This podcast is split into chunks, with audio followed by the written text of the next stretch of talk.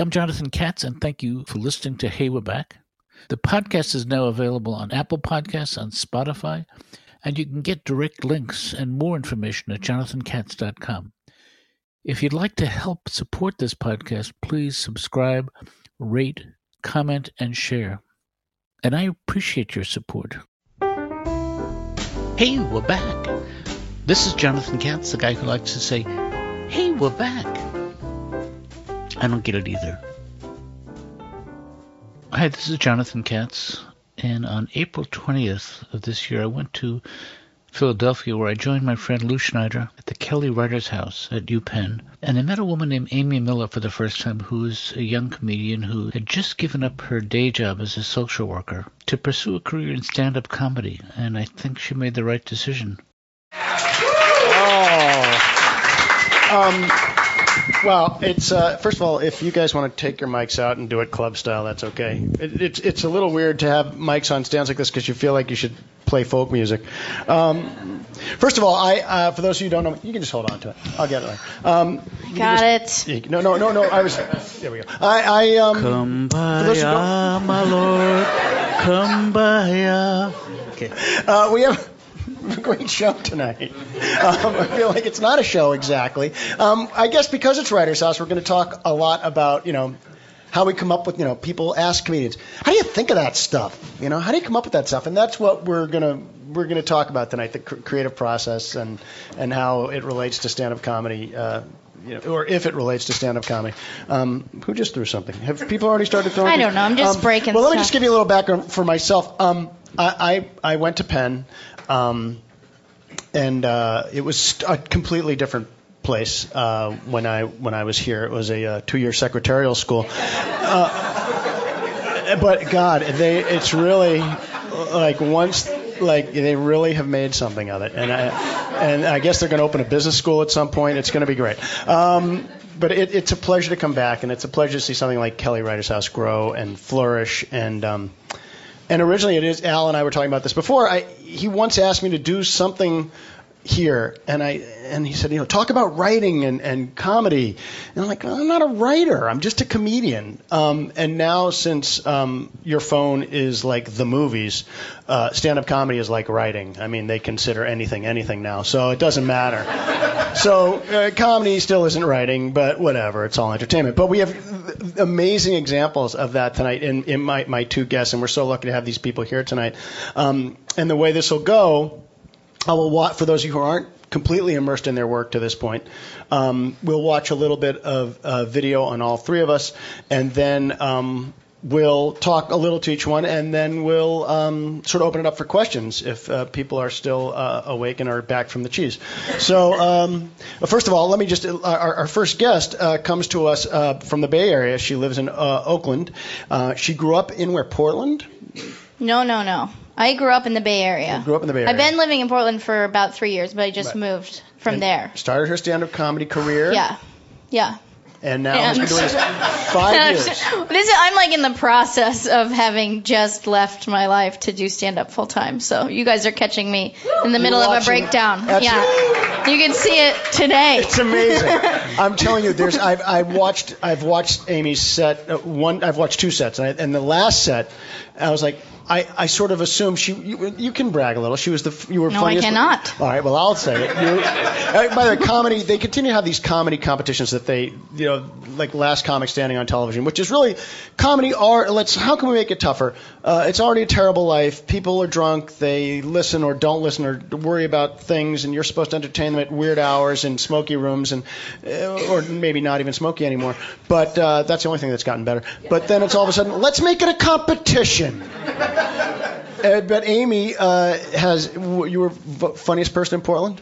Yes, last year. Yeah, he, they have a. he- Thank you. They also have a helium, which you guys have here. You should go if you haven't been yet. Uh, and yeah, they, they do a contest every year, so that's what I won. She won that. That's that's f- of all the people in Portland, the funniest. All those, all those renowned comedians you know in Portland, Oregon. But that's a lot. Name two. but we're thrilled to have her here, and uh, especially since you know, it's like I don't. I'm. I stopped doing stand-up comedy essentially, other than school benefits. Uh, really like in 1992, other than being a fan. So I just don't get on stage any, anymore because I'm a TV writer and producer, and, and comedy's at night. And once you, there are nightclubs, and once you have kids, you stop. Night becomes a terrible, dark time for you. and so I, I'm dealing with that problem at night, and I can't go out and talk to other irrational people at night.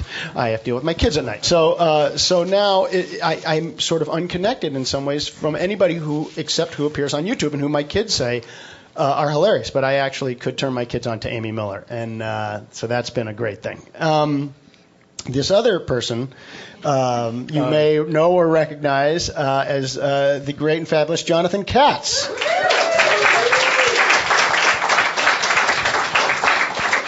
Um, I will not list his credits. They are available in a hardbound volume, and uh, you will see plenty of him. But uh, and you'll see some of his clips tonight. But why don't we start by showing some of Amy? Do you want to set up your clips at all, or, or do you want to show me first? Uh, do you want to see just to prove that I once did it? Yeah, let's see yours. Let's see Okay, yours. this I want to see this this. will show you.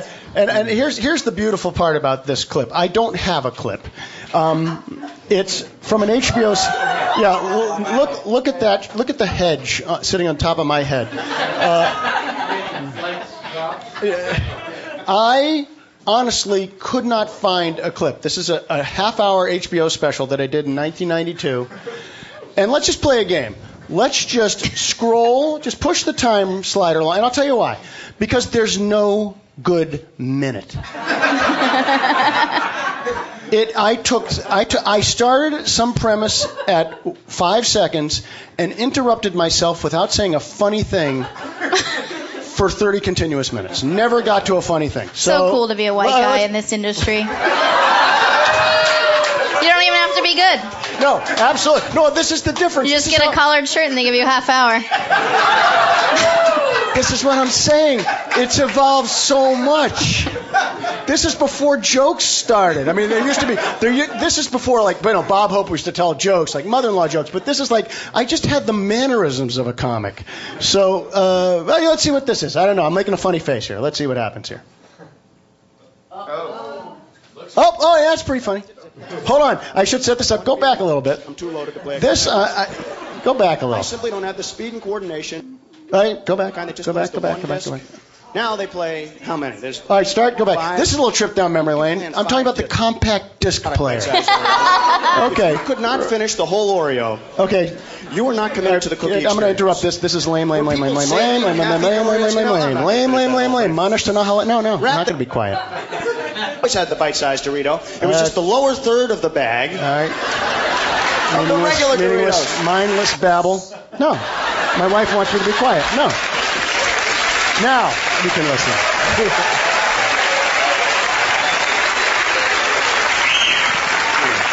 So we eat more healthily. We try to cook in our house, but it's not as easy as it used to be because most of our kitchen appliances are breaking down. You know how that happens in your house where your appliances start to go? Like you can't just flip them on and get action anymore. You have to like flip them on and then jiggle the plug or hit it or shake it or tilt it. Which means my wife and I can still survive, but company comes over. They are helpless. They're like, let us make the coffee. No, no. Why not? Because you don't know our coffee maker. What do you mean? Well, you don't know how to wave the cloven hoof and do the chicken blood ceremony. And it's not just in the kitchen. My compact disc player is broken. Now we have the old style compact disc player, the kind that just plays the one disc. Now they play how many? There's five. Who can plan five discs into the future? You know, that's so long. By the time you get to disc number five, that band broke up a long time ago. Uh, the way the old style disc player worked, or is supposed to work, is you hit the button, the thing slides out. You put the disc on, you hit the button again, the thing slides back in, music plays. Not ours. What happens with ours is you hit that button and the thing just goes zip zip. Zip zip. That's how long it stays out there. If I've had one beer, I'm too loaded to play a compact disc. I simply don't have the speed and coordination necessary to get that disc onto that tray in that nanosecond of time. It's like a trap shooting contest. I have to hold the disc and yell, pull. My wife hits the button. I'm like, Okay, stop that right now.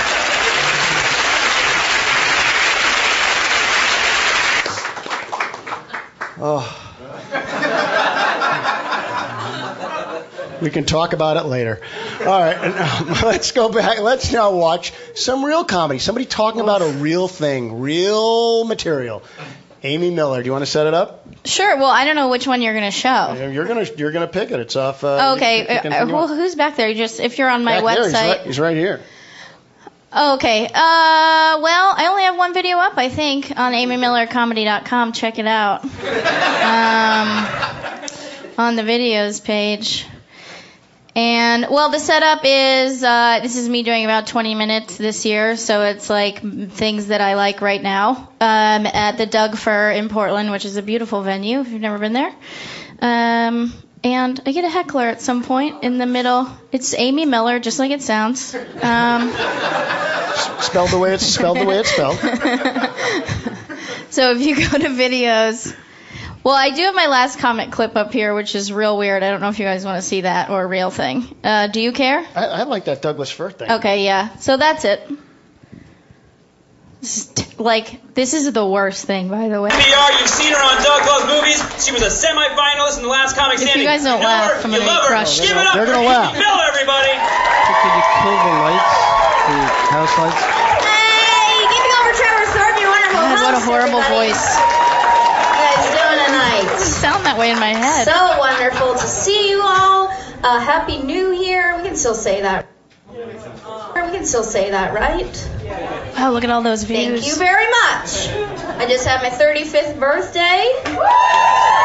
Yeah, dude. It's kind of a non-age. No one cares unless you're actually 35. But for some reason, it was this weird milestone for me where I finally accepted that the window has closed in my life on me ever being like a trophy girlfriend for someone. You don't have to laugh It's just that a quickly. Crazy thing that we all want as young women. like, and I, I'm just not. It's a different kind of hot. You know what I mean? Like, I know what's going on up here. I'm very cute. There's something going on. It's not nothing. It's something, but it's not. It's not trophy hot. You know what I mean? And that's a lot of the time what you guys are looking for because there is nothing that dudes love more than when your own friends also want to fuck your girlfriend. You love that. Not just your friends, your family members. You know what I mean? like? You want you want to take a woman home for Christmas and be like, "Dad, uh, do you want to have sex with her too?" This is the only approval I need. It's just so crazy. And I'm just not that kind of hot. Like I'm not trophy hot. It's a very different thing. Like it's like it's like you hitting that hot. You know what I mean? Like that thing between dudes that I assume happens. Like like sir. Are you hitting that? Fuck yeah, dude. Fucking awesome. You guys can't see her. She's so beautiful. And it's a crazy thing because, like, you get all this credit, but she's doing literally all the work. Like, she's awesome. You're probably a piece of shit, and people are like, you did it, bro. Dudes love it. God, you live for each other's approval. It is kind of gay if you think about it. Just think about it. And I'm just not. I'm not trophy hot. Like I'm not gonna be that girlfriend to someone if you're alone with your dude friends in a room and I'm your girlfriend. They might throw you like a. She's funny. That's it. That's all. She's a great cook. I'm like I don't know. I'm just not. And like I don't even know if that really happens between dudes or I just assume that, that like I this is like all if I picture dudes alone, all I picture is like there's sports on somewhere. One guy walks into a room and he's like, "Bro, you hitting that?" And another dude is like, "Fuck yeah." then I don't know what happens after that. You guys like high five each other, maybe jerk each other off. I don't know. Not sure what happens. I just know I'm never going to be the subject of that conversation, and that's fine. I'm not a trophy. Um, to be honest, as a woman, I'm a little bit more like a Stanley Cup. You know? Yeah. More impressive to Canadian men.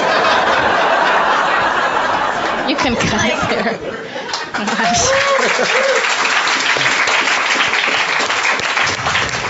This is like my worst nightmare.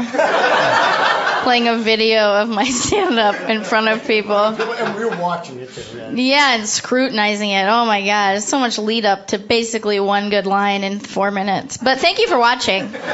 Um, I'm not supposed to say basically, Jonathan. Just That's okay. You do say dude, dude a lot. I know. I didn't realize that until he told me I told her, today. she, I said, you called an entire comedy audience, dude. That's amazing. well, I'm gonna cut it out. What's the what's the minimum number of people to be? What's the maximum that you can dude out on? I don't know. I, I say probably say it more when I'm nervous, and I was probably nervous that night. I don't ner- nervous most days. Not now though. Not Okay. now though. Kelly Writer's house. It's all. what, Uh, did, what did you call this, Al? It's not the living room. It's the Arts Cafe. It's the Arts Cafe. But there's nothing cafe-ish in here. It's like just a little.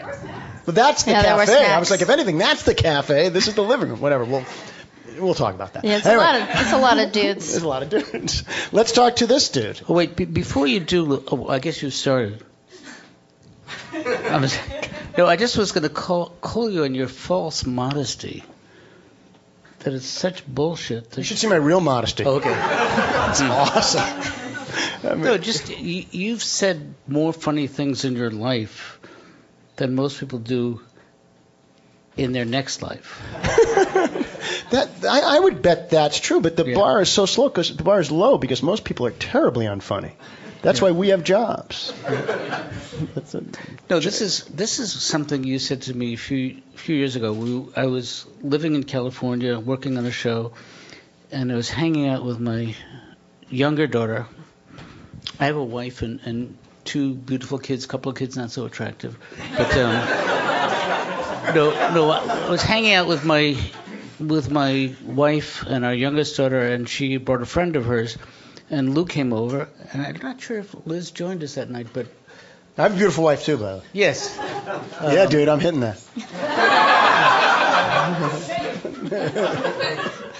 But um, Lew, a- after spending a few minutes with It's gonna be a good night. Lew, described it. Lew described this nine-year-old girl as being a little condescending. That's that's a long way to go for a. Well, it's a because she got interrupted four Yeah, times. that's true. But anyway, continue. So anyway, this is this man. Uh, there would be no room for false modesty with Jonathan Katz because he's done everything. He's been in movies. He's been in TV shows. He's had his own TV show, like the groundbreakingest, most fantasticest, as we say at the Writers' House, uh, cartoon ever made in Squiggle Vision, the Dr. Katz program, um, which is. Uh, I remember when he described it to me. Jonathan, why don't you describe the show for those who haven't seen it, and then we'll show it's, clips of it. it's a cartoon about a, a therapist played by me and his son played by the incredible H. Jon Benjamin, who's the star of Bob's Burgers and uh, Archer, and just And Jon Benjamin has a van for those of you who want Yeah. to seek that thing out. right, It's phenomenal. just ridiculously funny guy. And all of my patients were comedians, and Lew is one of them. he cured me. He seems better. Um, and when we showed the pilot to Comedy Central, they said, "When do we get to see the real thing?" And we said, "This is the real thing," because they couldn't believe it looks so cheap. Um, But but they love, but but eventually they would love that, right? yeah, they grew to love it. And Yeah, because it cost a nickel and they made a fortune. Right. um, but that was such a great gig. I would go to work and laugh for several hours and then go home, and I'd get paid. It was amazing. Yeah. Uh, do you want to set up any of your clips, or we'll get back to all Um, of us? I, I think what I, I think the what's the first clip you have in in that folder there? Oh, is that the first one?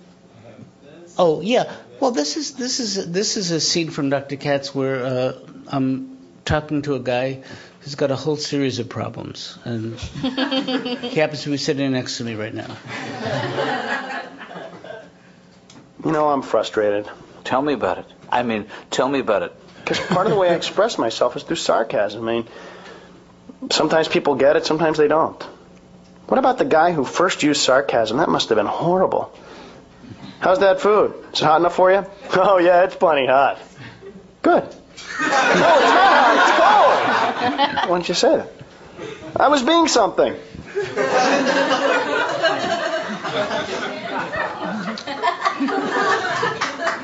That was Lew Schneider. Okay. The, the, the, the fun of doing that uh, was that uh, that was something I never could do on. That was one where the producer Loren Bouchard, who now runs Bob's Burgers, said anything you wanted to, to do, like a bit that you think would be appropriate that you've never been able to do on stage as, as a stand-up, and that was that was the. Like it always felt lame to go up on set uh, on, on uh, into a club and say, what about? I'm, I'm going to be sarcastic, folks. What about the first time anyone was ever sarcastic? It just sort of lends itself much more to the visual, to the cartoon. And I was like, this is perfect for this. So I never did it on stage, and I did it on the cartoon. And, and the truth is, we uh, made money, and I didn't get anything. the truth is that there's nothing you can't say to your therapist, if you have a therapist, that you couldn't say to an audience. Is that true? Yeah. Don't Wait know- a minute, wait that's not true. Wait, let me let me try That's that not again. true. I masturbate. I masturbate c- constantly. No, you can't. You can't. I think can. no, I think I think the true part is that there's nothing that you say to an audience that you couldn't also share with your therapist. That's that's it. Except you'd be except you'd be she wouldn't be paying to get in, or he would. You'd have to pay them. right. Yeah. Do we have more clips? Yes, this Who's is uh, this is a, a series of me on a variety of talk shows over the years, and this is me on the Letterman show. Just had dinner with my dad, and I made a classic Freudian slip. I meant to say, "Can you pass me the salt, please?" But it comes out, "You you creep, you ruined my childhood."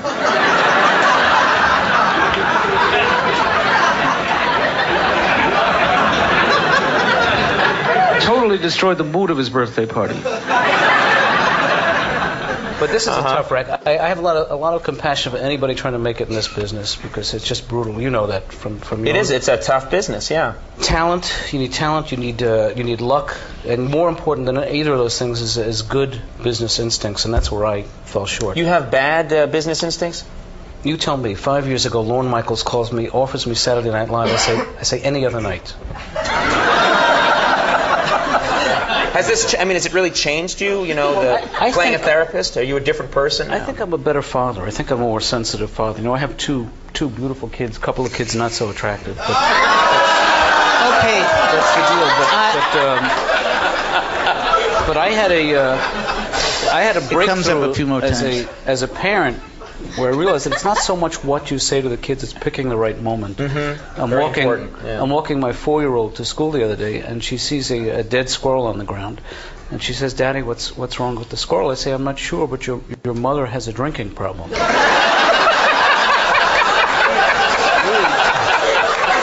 uh, my wife and I are actually in New York on our Fabio. second honeymoon, first one total bust. You know, because you know we wanted to go to a luxury hotel, which is what we're doing now. Uh, for a real honeymoon, we ended up camping in the Catskill Mountains. First night, three in the morning, I hear a rustling in the woods. I, I open, I stick my head out inside of the tent, Shecky Greene. um, but Uh-huh, just pawing his way through your trash. Who work in knows? the, work in the room. but, um, Uh-huh. but you know, I am. This is my uh, my hometown, New York, uh, and it's. I live in New England now. But when I come back here, I can't tune into the accent. I was I was Midtown today, in a crowded elevator. The elevator man says, "Call out your flaws." I, I say, "I'm impatient with the elderly."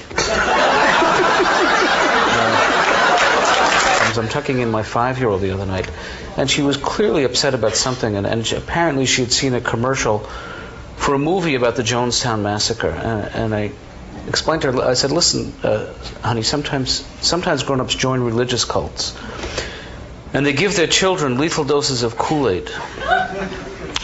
Good night, sweetie.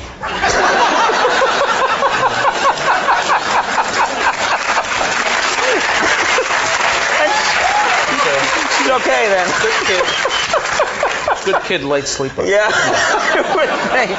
and uh, it is a tough.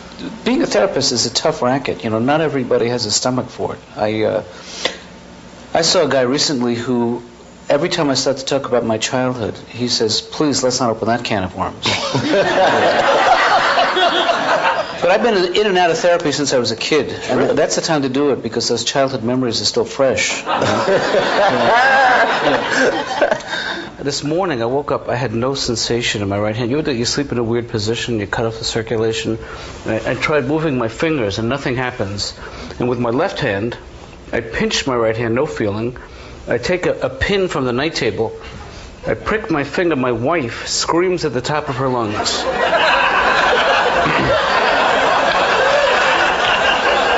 what a relief. Well, how old are your kids? How, how Well, old are I, they? I have a seven-year-old and I have a 16-year-old daughter who's driving, and it's and it, it's scary. And even scarier, there are kids her age who are, are sexually active. And she asked my wife and I if she could go on the pill, and we don't think she's ready. We gave her placebos.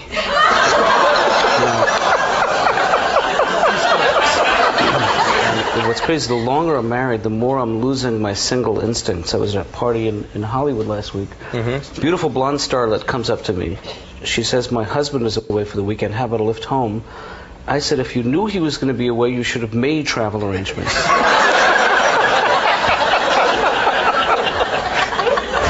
But, um, Yeah, you got to get back in the swing of things. Well, Yeah. but you've been married for a while, and the marriage, it's, it's got to be a solid marriage. It's got to be It's a, good. it's a good marriage. I, although lately I think that my wife has been fooling around because our parrot keeps saying, give it to me hard and fast before my husband John Katz comes home.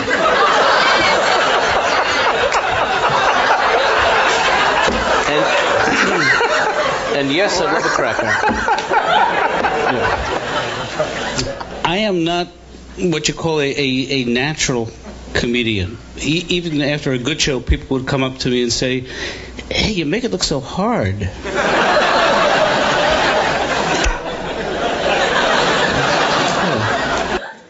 I thank you. Thank you for watching.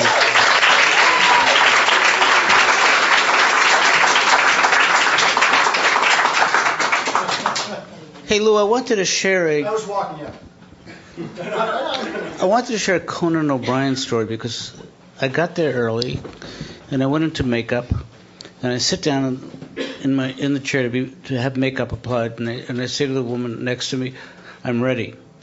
then I get out on the show and I realize that she's one of the guests. Is this actress Jeanne Tripplehorn? Sure. Yeah. Sure. Anyway, I was ready. That is the beauty uh, for you people just who are thinking of pursuing a career in comedy. Go bald early because you can't tell. I mean, Yeah, you I'm look the same, and I have no hair anymore. Yeah. It's just sad. Well, the weirdest thing is that I, I wasn't smoking weed, but I was in a room where people were smoking, and I, I got a contact high, I guess. And I said to my wife, I, I looked at her and I said, I think I'm starting to lose my hair. but anyway, that's Um, I, I, don't, I know this is not the time to, to well, it is the time because I don't see you very often. Um, I, ha- I just got a check from my appearance on Dr. Katz because they're still running them. oh, is it is it less than a dollar? Uh, we're going to talk about that because Yeah. um, I, I, did, I did two episodes of Dr. Katz, um, and I got that. I got this. Uh, okay, so here's what happened. I remember this distinctly. When they first booked me on the show, um, this check is for seven cents. Uh, now, I don't know. I mean, I tried to keep you out of this because you were friendly, and I didn't Yeah. want to make it. No, I but, but I remember, I remember, I remember waiting for the offer, and it came in at a nickel and, and I said, I need, I need 15 cents, or I'm not, I'm not, I'm not going to do this stupid thing. And they said a dime, and we went back and forth a little. There wasn't a lot of back and forth left, and I, and I settled at nine cents, and then it, the check came for eight, and then they took out taxes, so it's seven, seven cents, and I, and so I guess. You know- can I still cash this? And then, of course, Oh. I had such a great set the first time that I demanded a quarter, and after taxes, it was 19 cents. So um, it was a pretty, pretty sweet gig. yeah. Um, My future feels so bright Yeah, right now. Thank you. Thanks, Lew. So glad I quit that day job last week. she was a social worker. You were a social worker. You were making half that. so that's it. Yeah. She works in the music business. Yeah, that was a different life. That's a different way. So many there is- there, there is a lot of financial. s- It's it's a fickle business. I will say that, but but there is so much potential to the money people make in show business is ridiculous. You won't be seeing any of that. it's true. By the way, I come to Penn and I talk to students here, and I'll say, you know, and, and they'll come to the, the, the program that I'm I'm participating in, they'll, and, I'll, and I think they're going to want to be writers and directors and actors, and they'll and I actually get kids now saying, yeah, I'm very I'm interested in go, you know going into development, like as an executive. Uh huh. I'm like. That's Penn for you. Like these kids, like they think like, oh, there's money to be made somewhere in this thing. I got it. So, but not always. I mean, Penn has, has changed a little. There was no cinema studies department when I was here. Like I said, a secretarial school, and now um, now there is. And I I'm thrilled that that people that that, that maybe, you know, someday I can watch somebody else be really really funny with Amy Miller still on the on the bill. Um, but anyway, uh, let's talk a, bit, a, little bit about the writing process. And this is uh, obviously we have two different sort of styles. Um, one who is completely unafraid to talk about anything. If you watch the rest of that set, is it me or him? No, it's you. I'm looking right at you. Okay. You're not afraid to go slowly, which is an Yeah. amazing thing. John, I'm, I'm big on silence. it saves so much writing. Yeah. if you can, You get paid the same. Exactly. but the, John's John lights a long comedy fuse, and Amy uh, is unafraid. A- Amy close. I don't want to blow your closer on that thing, but you Oh, close with care, one of the tr- most tremendous shit stories I've ever heard in my life. But it's Oh, a real thank true you. story. I mean, anybody can make up a shit story, but hers is amazing. Do you, do you, do you Yeah, wanna- it's a, it's a story about the first slumber party. I well, the first social event at all that I ever went to. I'm not going to tell it to you now, but essentially, I went to a slumber party in first grade and got diarrhea in my sleeping bag. There's a much darker ending to that story that I don't always include on stage because it makes people so sad. My, the abridged version that's in that tape is that my father ends up picking me up. He has to put me in a trash bag and hose me down. It's a whole thing. Uh, and so the second social event, second slumber party in my life I was ever invited to was just the next year, and uh, my dad dropped me off, and then he and, and then I kill it. Like I'm, I don't shit my pants at this one. And I play with the other kids like I I'm cool for like a day. And my dad doesn't pick me up in the morning. My aunt does. And then she tells me like oh uh, by the way the reason your dad didn't come pick you up is because he died this morning. So this is why I hate parties. Um, see? That's why I never Well, I was going to get to that later. I was going to get to that later, but we were going to. Well, let's let's talk about this. Has there ever been? I mean, that's one. Something you're like, I just think this is hilarious, but I can't find a way to get the audience to bite on this. And is that Yeah. one of them, or do you have one of those? uh, that is one of them I would and think maybe. Well, I have another aside about, about that story. Is that I made the mistake of telling that ending to the great Bobcat Goldthwait, and he's warped. He's very warped. Uh, He wa- he wanted to make the movie. yeah, and he was like, "Well, here's no, here's how you could end it is by saying, well, what's funny is that at the end of the day, you know, both you and your dad shit your pants." Um, and I don't. Uh, he's like, you can use that, and I was like, no thanks. Uh, but I love you. Uh, um, I do. I well, you brought up my social work background, and before in another life, I worked with foster kids, and I've tried to write jokes about it, but it does really bum people out. And the one, well, this is writing relevant too, because my job for the state of California was that I wrote uh, online profiles for kids in foster care who were looking for long-term families, um, and the thing is, you can't you can't share their private information, of course. It's a public website, so it's a great exercise in euphemisms, right? Like, well, no. So if a kid had like severe ADHD, we would have to say, you know, he's got a lot of energy. Um, try and catch him. Uh, and in the joke, and also in real life, uh, we had a kid, and this is very sad, who had been so severely abused that he was now in a wheelchair. And uh, and I couldn't get away at work with writing. He really rolls with the punches. This is a safe place. I want to explain something to you. We're getting into the shit here, folks. This is you want to know the process. This is the process. because people hate it. but it's No, but I mean, but, but we're talking about, like, you know, I guess, you know, people always talk, it's not new ground, but comedy is a defense mechanism for a lot of people, and it was for me, and, and it still is. And I, you know, I, you know, there's that old adage that, you know, you know, comedy plus uh, tragedy plus time equals comedy, and I don't agree with that. I think that tragedy equals comedy, and I will do any joke right away. And like when the Boston Marathon bombing happened, this is I, I I had already sort of stopped doing stand up, so I'd save the audience. But uh, we're, by the way, this is going to turn into stuff we never felt we could do. You're getting.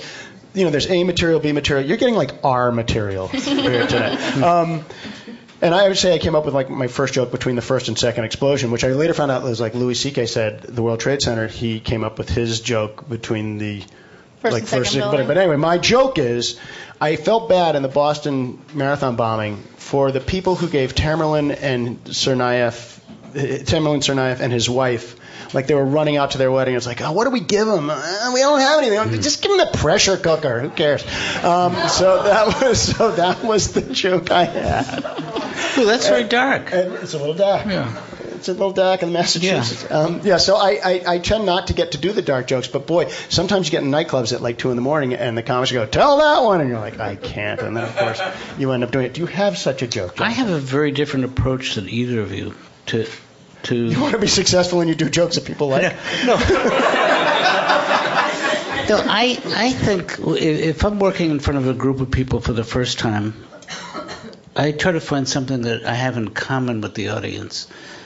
And I'm guessing that there's no one in this room who would disagree with this premise that child pornographers are the lowest form of life on the planet that, that's scum of the earth. Do, does everyone agree with that? We agree with that, John. And I think they should be prosecuted as if they were adults.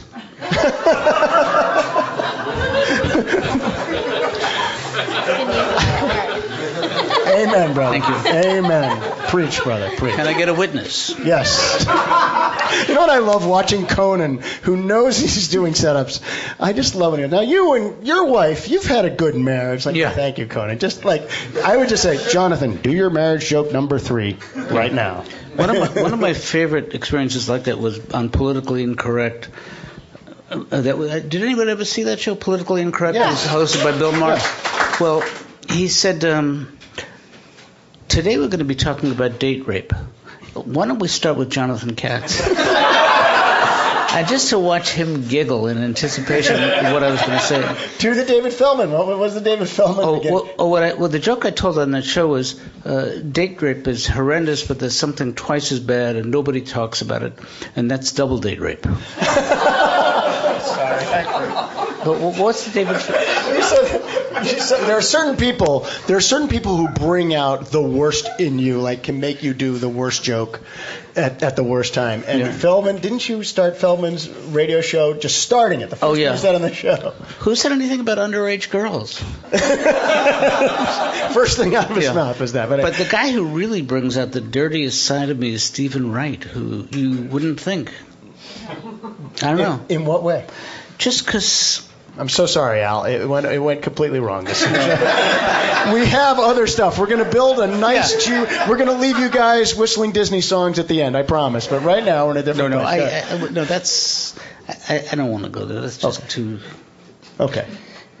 wrong. Okay, but, but let's but let's talk about it. Like, I mean, I always wrote from the you know, like uh, my stuff was so mindless, but it was all stuff in my house. You know, It- it- but you have the courage to talk about sort of anything and to bring it like you'll talk about some pretty dark stuff.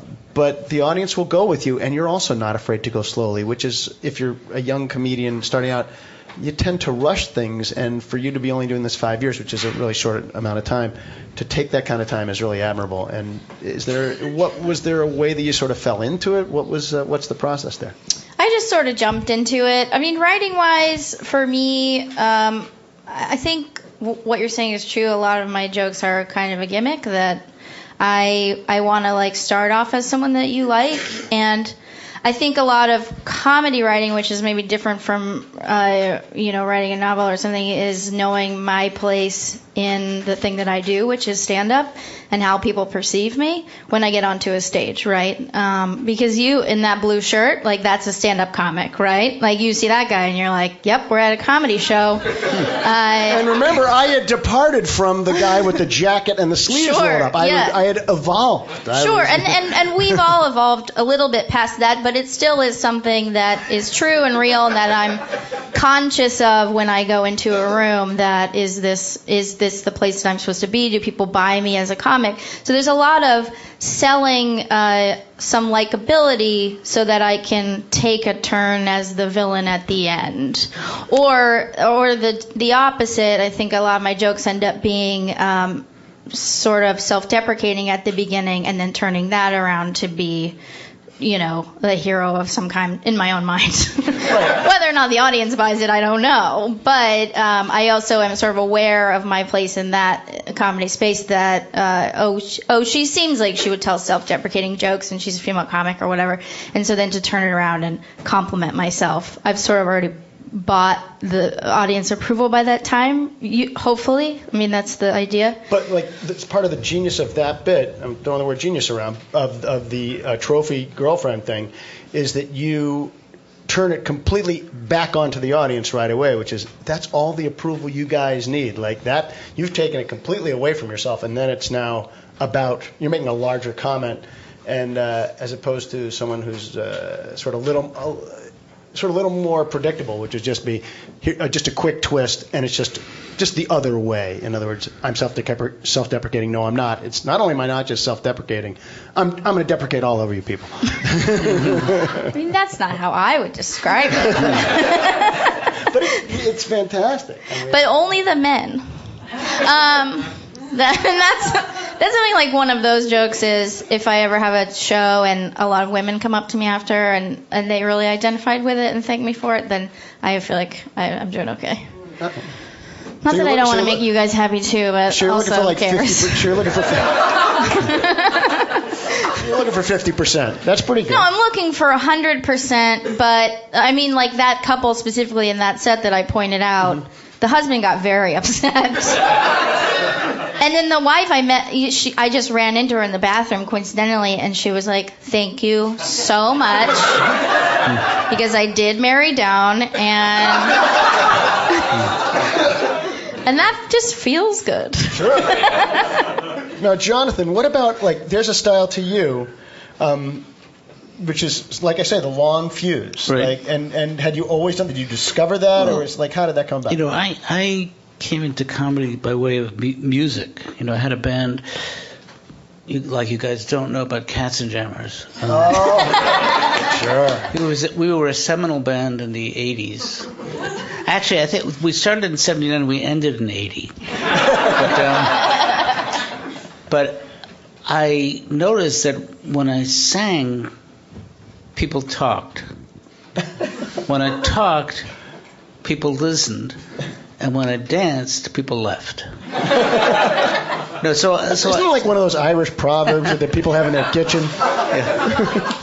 But what, what, what did the cat and Jam, what did the Katzenjammers make? I'm just curious. Did you have a career? Did they make? Well, we we uh, no, no, but I on a good night, what? I, I think I think as a songwriter, I had a B side. Uh, well, Robin Williams performed one of my songs on Mork and Mindy, which was exciting. Yeah.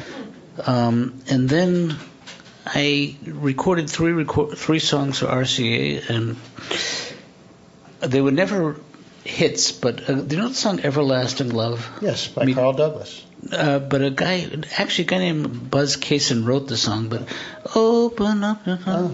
Michael, help me out. Everlasting. Right. Well, on the B side of that was a song I wrote called "No Place for a Lady." Is that true? Yeah. I kept. I'm, I'm leading you in. I want you. No, to do some the- of that's I true. Want you to do It's- the it's- I want you to do the Katzenjammers joke. Oh no, it's oh what's yeah, yeah. oh right yeah. Cats Jonathan, and you guys made a lot of money. Well, you know, it was a five-piece group, and you know, I had a, a bass player, a drummer, uh, another guitarist. I played lead, I played rhythm and sang lead, and on a good night we could make five hundred dollars. We never had a good night. Yes. We did it. I don't care. I love that joke, and we're going to tell it again until it gets some laughs. Jonathan, did the Katzenjammers ever make money? Uh, and a couple of kids not so attractive.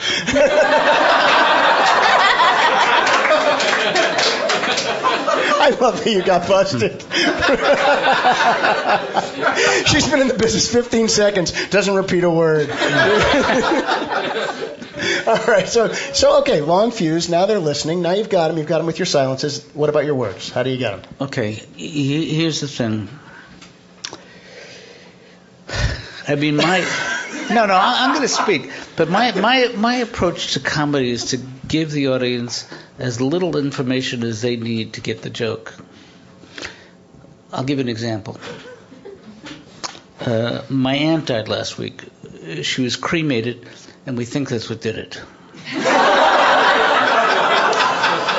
That's also that's also a very efficient joke. I mean, so I'm big on efficiency and Spare. yeah, It's spare. Yeah, but I, don't- I don't I don't want to have to give the audience too much information because that wouldn't be a joke of mine. One, one of my one of my favorite. I think the first. I remember. You know, sometimes with comics, you remember the first place you were when you heard them do a bit, or you know, or where you were when you first heard someone's material. And I remember I was watching. I th- it might have been your first Letterman when you talked about standing at a bar. And watching on TV something about the nuclear apocalypse, and you're standing next to a construction. Oh, right, Would right. Please do that joke right now. Well, Do all the jokes I like. No, I, I, I used to go out to this bar in New York, uh, and I went there one night a- after a show, and I got into this very morbid conversation with a construction worker, a big guy, about nuclear war. And I, I said to him, "Look, you hear the sirens go off. The missiles are on the way. You've got 20 minutes to live. What are you going to do?" He said, "I am going to fuck anything that moves." He asked me what I was going to do. I said, "I'm going to try and keep perfectly still."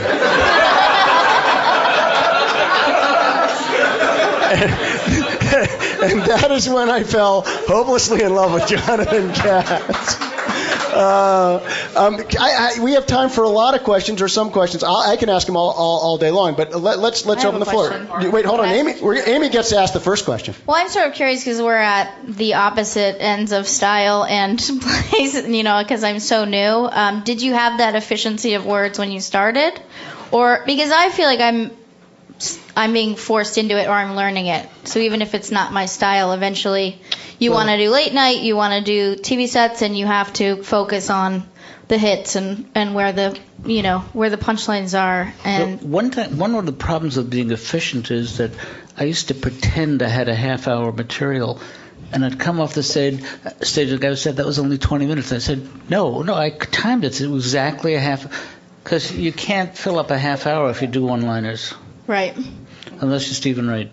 But it, it- it's also really weird because people who do there's a the audiences have gotten very savvy, and if you you got to be so confident in your approach and in your style, because if you go up and just tell jokes, there are very few guys can do it. You can do it. Demetri Martin can do it, but to just do jokes because people really want to they want to hear the real person or what they they want to get a lens into into who you are and what your perspective and what your point of view is, which is what you give them.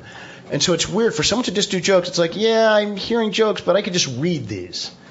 I think the audience sometimes Amy, feels. what, what was the first time you did stand-up comedy? What was the occasion? The occasion was just an open mic at a, a laundromat. Were you in already San- doing laundry, or was it no, like I'll no. it? I was going through a sort of a breakdown and then just decided to try stand up. Uh, there's a long running open mic in San Francisco at the Brainwash on Folsom Street, and it's been going on for 15 years or something. So I did three minutes at this laundromat with mostly comics in the room, and it was fine. I mean, I went back. Jokes you already had, or, or uh, Yeah, some things I'd kind of just been tossing around, um, but three minutes at that time feels like an eternity. yeah. And now, and it's a, that's a funny shift in comedy writing. I think is that well, at least for the phase where I am, is that you start and three minutes feels like you're on stage forever. Stage, you know, it's a laundromat. Um, Washer. and then Spin cycle. and then five years later, I, I am sort of I have to try to go back and go okay what's what's a 3 minute TV set with you know that's as good as it can be and that's very very hard to do well not if you're a comic like Jonathan but I also agree with what Lew was saying. This business is so competitive all by itself. The idea of comedy competition seems so unnecessary to me. I know it it has helped you in, in a big way, but it just seems like th- there's got to be another way. The first time I ever did stand up was in Washington D.C. in the '60s. A friend of mine was an activist, and he said, "If you come to Washington, I promise I will get you some stage time." and I learned three things about. I learned three things about comedy that day. I learned you don't want you don't want to work outside. You don't want to work in the daytime, and you never want to follow a crowd pleaser because by the time this guy was done talking about his dream, The long That is fuse, long ladies and gentlemen. that is a long He had joke. to take a pause during that. But Jonathan's right, by the way. My sec- first time on stage for me was at, at high school. I killed. You know, it's if you're working to an audience that knows the people you're talking about, you're going to do better. So if I, my killer Mrs. Young uh, geometry teacher impression, I thought I was I was the I was the friggin' king. Uh, my second time. Wait, can we see that? Uh, we cannot. My second time, Spring Fling, 1981. They said Paul Provenza did it. You should do it.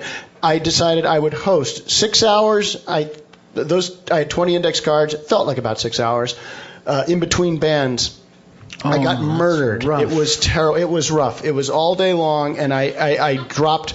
I, I, like you say, was that was that six hours? I was Yeah. finished in five minutes, and then I just started shouting the names of the band and running off, and I and, and I and I got murdered. But I knew that I, I the great part of it is I knew I was supposed to marry my wife, who's here now, because she watched me uh, and did not turn away, and just it's like she she actually did the worst thing a person can say to a comedian. I thought you were funny. I thought you were good. I thought you were like, don't help me. But she, uh, so that was that was the second time. So let's start with the question. Go ahead. Wait, hold on. Someone has a microphone. You go first. Then you can go second. i don't you do. Okay. Okay.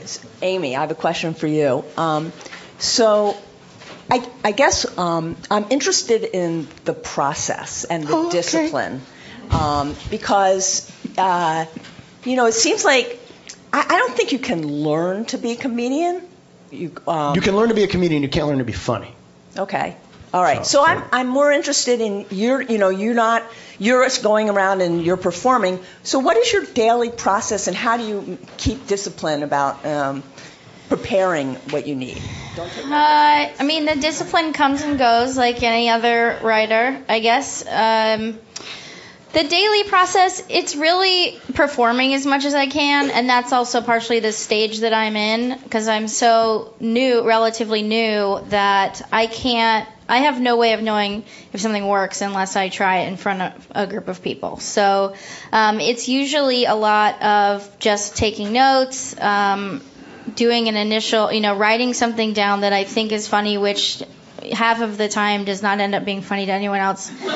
Um, but you, there's only one way to really know, um, which is by trying it. So it's really just a, right now for me, it's a lot of performance, and um, and I would say uh, in this phase, making sure that I don't say dude so much. Um, and also having trying to have a variety of uh, of jokes that touch on a lot of different subjects. So it's really easy for me, well, not single anymore, but previously single, like 35 year old, you know, white women, like a lot of us in comedy want to go like, oh, and you guys on Tinder, you know, dating jokes, um, jokes about being single, and I certainly have those, but I right now my writing process is what's what what funny happened in the world today, what funny happened in my family today, um, so that I know that I have kind of a breadth of material. Is that a good approach? That's a good approach. I just want free advice from Jonathan today. Do you get up every morning and or at every day is set aside some time?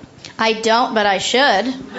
Um, no, I mean now that I, you're you're literally catching me right at the time that I'm going full time, like in this next two weeks. So I will be doing that, and also just taking writing gigs that before I couldn't because I had a full time job or you know whatever it was, so that I'm constantly sort of working my you know the writing parts of my brain. Do Um, you? How often would you say you tr- do you try new material every single night? Uh, no, no, no I, I don't think so because again, sort of situational. Like if I'm working a club I've never worked before and I want to be asked back, that's not necessarily the time to try something new uh, when you're trying to wow someone. So then sometimes you spend five nights um, doing jokes that you're very, very comfortable with um, so that you look as good as you can.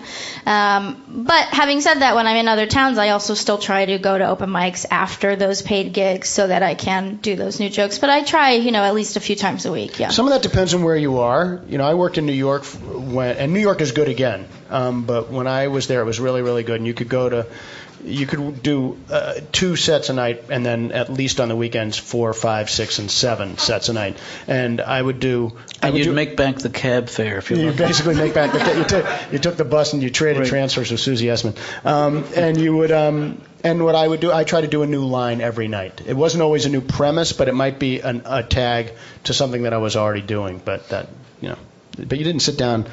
I definitely I, you know it's like you said. Yeah, things and you I'll do, do that even if I'm in a place where I'm trying to do the hits or to look good. I will um, rewrite the jokes each set. So you try something on Thursday night. If it works, then you try to get on Friday night, or you change it up a little bit. It's kind of an ongoing process. And writing stuff that's topical is really smart.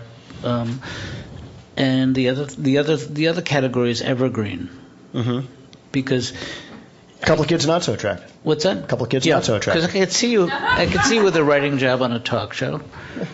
But that's a situation where you need to read the newspaper every day. Sure. Well, and I think that uh, in my generation of comedians, social media has helped us a lot, which, you know, you can hate it, you can hate Twitter, you can say that it's ruining, you know, writing or the English language, but for joke writing, it's really handy because I all I might not be.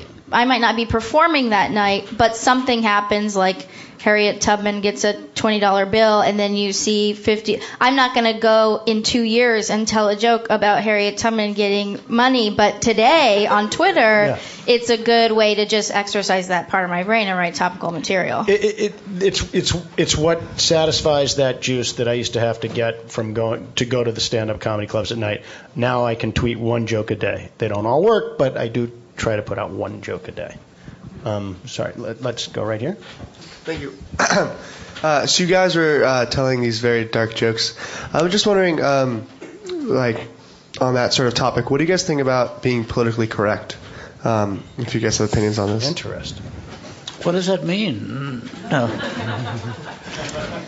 Uh, I have I have mixed feelings about it. Um, Oh, can I can I answer with Yes, with of this course, one? yeah. I, I I don't care if somebody's white, black, straight, gay.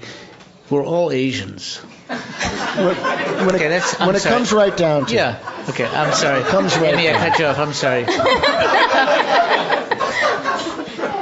Um, it's not something.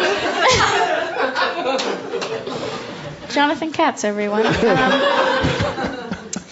it's not something that I think about const- I mean, I've lived in Portland for the last three years and started in the Bay Area. So, although I started in Oakland and it's very different from San Francisco, um, I think it's not something that I focus on. Again, and part of my writing process is like making people like me so that when I get to the darker stuff, it doesn't anger so many people if it's going to anger anyone because for the most part you're like oh we know her story we kind of like her already um, and we trust her with this there are certain groups of people that are trusted less you know i mean it's just like if you're a handsome straight white man you're going to be trusted less by any blue like- shirt. yeah, exactly. Um, you're going to be trusted less with the, that subject matter.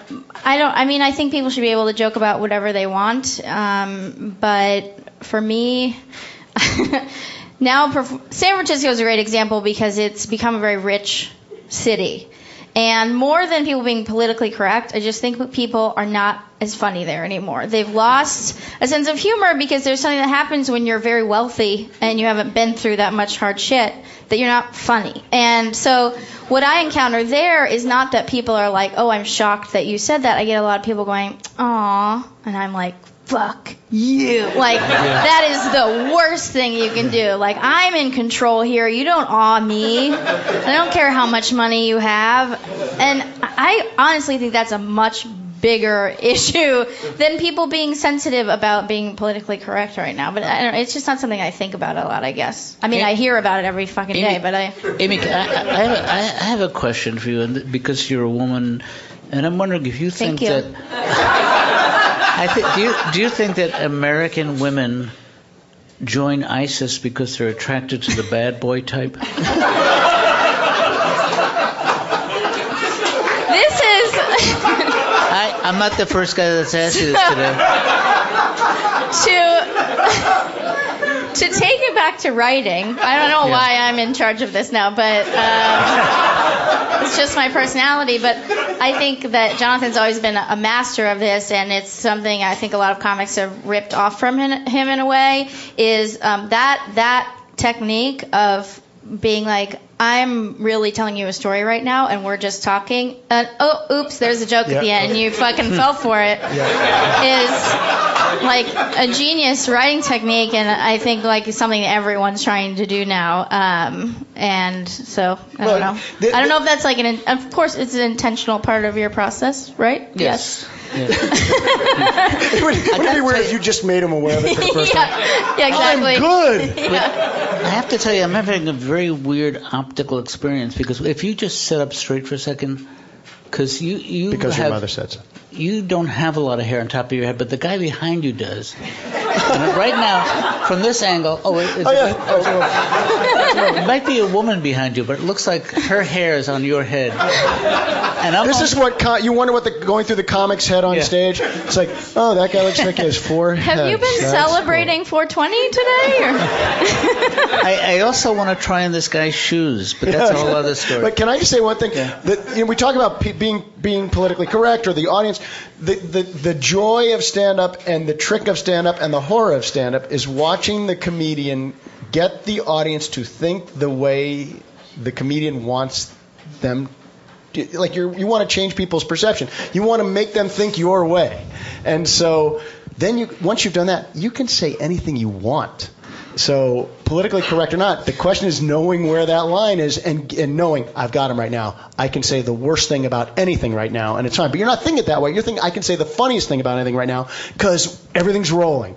But the second you lose that, it doesn't take much sometimes. Then you've all of a sudden crossed some line and you're in trouble. And I and it seems to me, and I don't know because I'm not a, a rich famous comedian, but it seems to me that it is hard. I mean, the people that are yelling the loudest about college students, you guys being overly politically correct, are you know Seinfeld and Chris Rock and people who are extremely wealthy now, and maybe are a little bit removed from where they originally started. In, in the way that they're able to kind of talk about the struggle because they're not in it anymore, you know, as much. I mean, especially not Jerry Seinfeld, but um, you know, so are college students being overly sensitive, or is it that you're like, oh, well, you you can't, you're out of touch with that now, you know? I mean, you don't get to talk about that anymore because you're multi-million. I mean, I don't know. I think that's part of it. And sometimes, if you're on stage and things aren't going well, you'll do you'll say anything for a laugh. Uh, this is not the a good example of that, but this is a joke I told that got me in trouble. Was uh, talking about uh, having a pet goose with Down syndrome. I, I got a, and that, that joke was broadcast on some Massachusetts station, and a father of, of a kid with Down syndrome called me and said it was really hurtful to hear that. And I promised him I'd never do it again, and for two weeks I didn't. That's, that's your record. No, that's that's true because that, because that became the part of a larger bit about uh, the home for troubled animals. That was just the first one. Yeah, occasionally you just sort of accept that a few feelings are going to be hurt, and it's not necessarily what I want, at least. But uh, I mean, there's only so much you can do to really prevent it. I Um, think.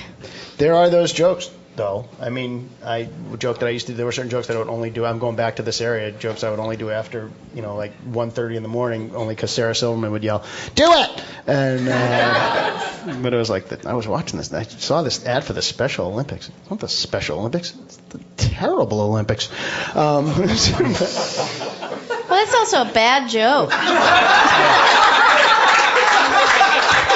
I mean, but but but I'm gonna I'm gonna argue I'm gonna argue I'm gonna argue. Yeah, just now it was terrible. but at 1:30 in the morning on that night, Sure, sure, when sure. people had already been listening yes, to. you guys blazed all the trails. I know, I know. Listen, you're gonna have a great time. It's gonna be it's a, it's all shits and giggles. You have a good time. Do either of you use music in your act? No, not usually. No. Can I show you how easy it is? I'm gonna split the room in half, and like you guys, just go boom up up lip, boom up up lip, come on, boom up up lip, boom up up, keep going, boom up up lip. And while they're doing that, I want you to say, I hate myself. I am so full of self-loathing. Okay. Easy as that. it's, as easy as, it's as easy as that. I get, you know, it's funny. At the time, Thank you, by the way. I'm still going. Yeah, that what that joke did suck, but I'm telling you, I got some big laughs. There what else? What other questions? In the back. Yeah. Um, it's nice to know that the brainwash stand-up scene has still survived to the Googleization of San Francisco. Oh, yeah, it's I used to do uh, open mics at Josie's. Oh wow. Um, so the question is, did any of you actually get to tour clubs before you learned to drive? Oh. uh, In not New York, you can really do that. Yeah, not before I learned to drive, but I didn't. I, I didn't have a car. Actually, I bought a car three months ago, so I've been just doing that for five years, and it's possible if you're in a big city. I mean, I know a lot of people that do it, um, Yeah. and some teenagers that do stand up. I mean, it's totally possible. What, what is is there a second part to that question? Like, is there a car related question, or is there like, if you're a young comedian, what's the best car? Like, No, no, no. It was just the fact that the only place that I ever did was Josie's, and there was Oh, yeah. uh, what's its face on the Embarcadero, and that was it.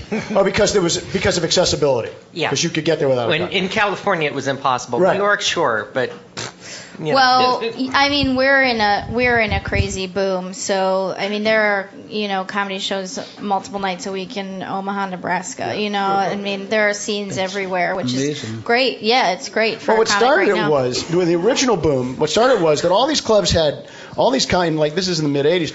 All these nightclubs had been banned, had been rock and roll venues, and so they'd have you know rock and roll nights and they'd have live bands. And what the club owners realized uh, was that they could pay one guy, they could pay three acts. You know, uh, you know, maybe you know, 200 bucks for the entire show and get a whole night's worth of entertainment. And the comedians usually did not trash the condo or the hotel room where they were staying, and they ate relatively little compared to what a rock band might eat, and so it was just much cheaper. So that's how the comedy boom start. That sort of started it. Um, in, the, in the 90s, in the early 90s, one out of three Americans was a professional comedian. and I, I would, I walked into, I would walk into Bloomingdale's and I'd say, um, "Where can I find men's shoes?" And the guy would say, "On men's feet, Sparky." but there's more to that. But I, I don't, I don't think there's more. Yeah, I don't think we need. How to- much more? Shit on him now. Go ahead. No, no, wait. Never. No, I, I went. I went to a funeral, and the rabbi said, "This is my third funeral this week, and I'm not a morning person."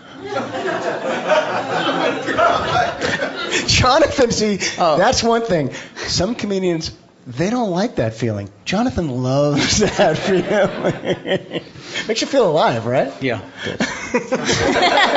I admit it. Yeah. any any any more questions? Sorry, Zach. Go ahead. Yeah. Um. So, oh, hi. Um.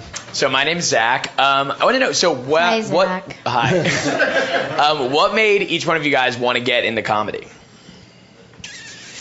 Well, Jonathan got into comedy. I don't know. Um,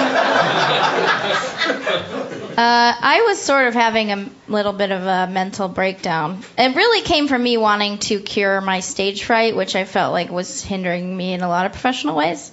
Um, and just in my normal life, a lot of social anxiety. So I kind I don't know. I just kind of lost my mind, and then tried it, and I got you know.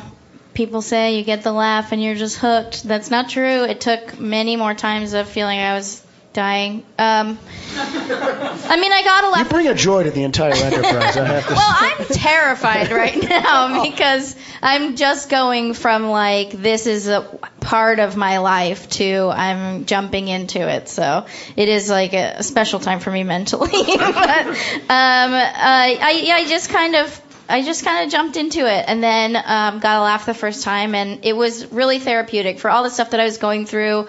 Um, I found this was you know 2010 in the Bay Area. Uh, people who weren't in tech mostly weren't working. There was you know the, it was the peak of the recession. There were like people who left their jobs and started doing comedy just as a way to like not kill themselves. And uh, so I just found a lot of like-minded people, and I think the community kept me in. Um, and uh, that's just getting stuff off my chest during that time, and I'm just kind of stuck with it. What was so it? far. So far, no, it's, you know, you're I was a male model. no, I package, packages. no, I, I I went into comedy because I really don't have any other skills. That There is a piece of that, right? Yeah, yeah, sure. I mean, for everybody who does, you talk to a lot of comedians, they just think like, I, I couldn't do anything else. You know, Well, like- this might be some of my fear and panic right now is that I have so many other skills. what am I doing this for? No, you know, but it is weird. I mean, how much? I mean, how much road time did you guys do? Was there a tremendous amount? I spent 15 years on the road working in nightclubs until I realized I'm not a night person. No, but th- that, that that is a true. but really, yeah, 15 years driving, doing one nighters out of New York. Having a car helped me because I could drive people places. Yeah. That, by the way, that guy will always work in in those days. That guy because you could always Yeah. he'll drive you. There was a guy named Doug James in Boston, and he was not a great comedian, but he did have a car, and people used to call him Home James. Hmm. yeah, exactly. That's. I'm glad you made that note because you're obviously great, but often the guy who has the car is not good. So if you ever look at stand-up comedy and you're like. Why are these mediocre always opening for like my favorite headliners? Because they drove them there 20 years ago, and you know it's like all the guys who travel with Kevin Hart right now, Philly native, uh, used to drive him to gigs all the time. Those are just his friends, and they're kind of funny. But you know, if you're ever like, well, people really get ahead, so you should get a car, I guess. Is what is what I meant It's to like say. we're talking all about we're talking all about the process, and the take the take Yeah. of the whole thing is cars are good. Yeah, a lot of the process is bringing openers along with you who are not very good but have something else to offer you, be it a car, sex, Sex, drugs. drugs. Um, so I'm just trying to figure out what I'm willing to offer um, headliners to get ahead. You know Don Marrera. I do. right? Yeah, well, I used to do one-nighters with him when I lived in New York, and he would say to me, we, we would drive from Manhattan to New Haven, Connecticut, a couple of times a month, and he said, "John, you are such a great car comedian. You are so funny in the in the car, but we get to the club and it's all gone. All the comedy's gone." You know, but, but that is the stuff that like those those formative years are fun to look back on. Like I used to do 30 weeks a year on the road, and it was like it was awful, but but good. I mean, but there- there's also a place to fail. I mean, if you you know like. Who cares? Springfield, Missouri, try new stuff. You know, like what, what are they going to do? Hold your grades? I mean, you know, just do it. You know. No one's going to make you take comedy again if you fail it the first time. That's true. Do we have more questions? Anything else? One or two more? Should we be talking about writing more? Or? Okay. I don't know. Ask a writing. Somebody ask a writing question. I have a writing We can. question. You can. Um, so I write and perform for a sketch comedy group, Mm-hmm. and I was wondering if you think it's the same sort of brain power or comedic gene that can do uh, sketch and other forms of writing, like screenwriting, that can also do stand up, or if you think it's a different sort of part of the brain and a different uh, form of talent. Sure, I think they're all related. I mean, anything that has to be performed in, you know, live in front of an audience is in some ways a manipulation of that group of people. Um, so it's definitely the same muscle. I think it's like what combination of words and what what rhythm, uh, you know, can I create to make this room full of people laugh, no matter what combination of people are in it. So yeah, I think it's totally the same, same muscle. Um, I, I t- actually taught. Can I interrupt for a second? Of course. I taught a course here a few years ago, um, and it was basically. Wait, you have to say more. It was amazing. You taught a whole semester's course to st- Penn students. Well, I, I, I, I did, but I don't know That's who was great. it. No hecklers. Thank, thank you. No, yeah, yes. I hey, I don't have to take that kind of shit from you, pal. You know what? It was good, no matter what you um, say. But but but but the but it was really fun. It was really fun for me. But it, it what what the the structure of the course was was this that we did. It was about writing comedy from a personal perspective, from from your individual uh, experience. So. What the first the first exercise was comedic essay. Second exercise was uh, three to five minutes to stand up, and the first and the third exercise was a three to five minute scene. And hopefully, what I tried for was to have the people bring up the same themes and characters in the first exercise and then carry them all the way through in a way in the same way I hate to use hate to get too like highfalutin about this the same way an artist would work out a visual piece in sculpture or sketch or watercolor like but they could be the same kind of form or or subject matter. And and obviously if something was terrible we didn't dwell on it and make them do it the whole semester but we we you know we we play, played around with that idea. And so I think it is I think it is all connected. So you can't waste your time that way. One more question. We have time for one more how perfect we ran out of time when no one had a question. Oh, one more question. Okay, go. This is more for um, more about relationships. So obviously, like when you're in the grind and doing this full time and doing your 15 years and all that, it puts a lot of strain just on the balance. So how have you guys handled the balance, and what are you about to do with your mental breakdown? I'm going to let my wife answer that. Yeah, I'm also how's- going to let how's he Lew's wife done? Uh, I don't know exactly what I'm going to do. I mean, in the immediate term, I'm moving to Los Angeles for this stupid idea, and another person is going to move there with me and throw away his whole life, probably. Um, uh, the balance, I mean, I got lucky because he's sort of in the industry. He's not a comedian, but he understands sort of the time commitment. For me, that hasn't been hard because I'm very solitary anyway. So my friends and family have been used to me not keeping in that much touch my whole life. So at least now they can come to a show and they can see me um, and like hear me talk. Uh, it's just not necessarily a great relationship, but um, I I don't know. I guess it hasn't hasn't been that crazy for me yet, but I don't have children. I'm not married. You know, it's all been, it's brought me closer to my family. I'll say that. Um, the kind of comedy that I do is very autobiographical, and so it was kind of like we're all jumping in. It's not like I have this career. It's like I'm gonna go on TV and talk about you, so please sign this form because they have to sign an actual release, um, and that has brought us closer. Just that we were kind of sitting on all these demons that were really scary and awful, and uh, had you know this really hard upbringing, and to just have it be jokes now is like ridiculous, but it's it's made us all a little bit more lighthearted about it because you know once somebody makes money off of it, who cares?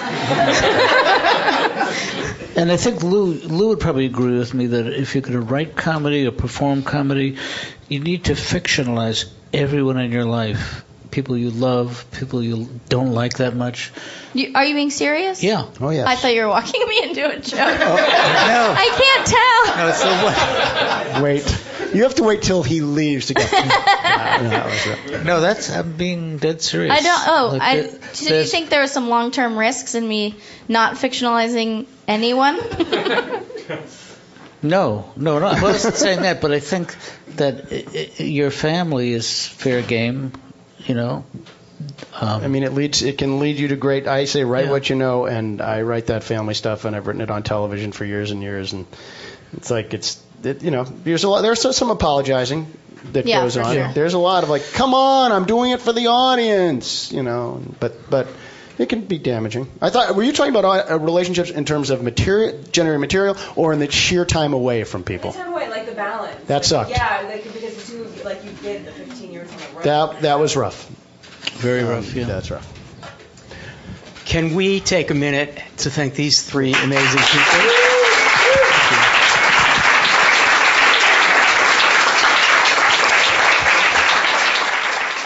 Thank you so much for listening. I'd like to thank Mingo Reynolds for putting this event together, Lew Schneider for inviting me, Amy Miller for her participation, and the Kelly Writers House in Philadelphia at UPenn. Today's episode was mastered and edited by Bryce Kanzer and was produced by Dana Friedman. Thanks so much for listening. And if you like today's podcast, please subscribe, rate, comment, and share. You don't have to do it in that order. Links and more information are available at jonathankatz.com. I'm Jonathan Katz, and thank you so much for listening.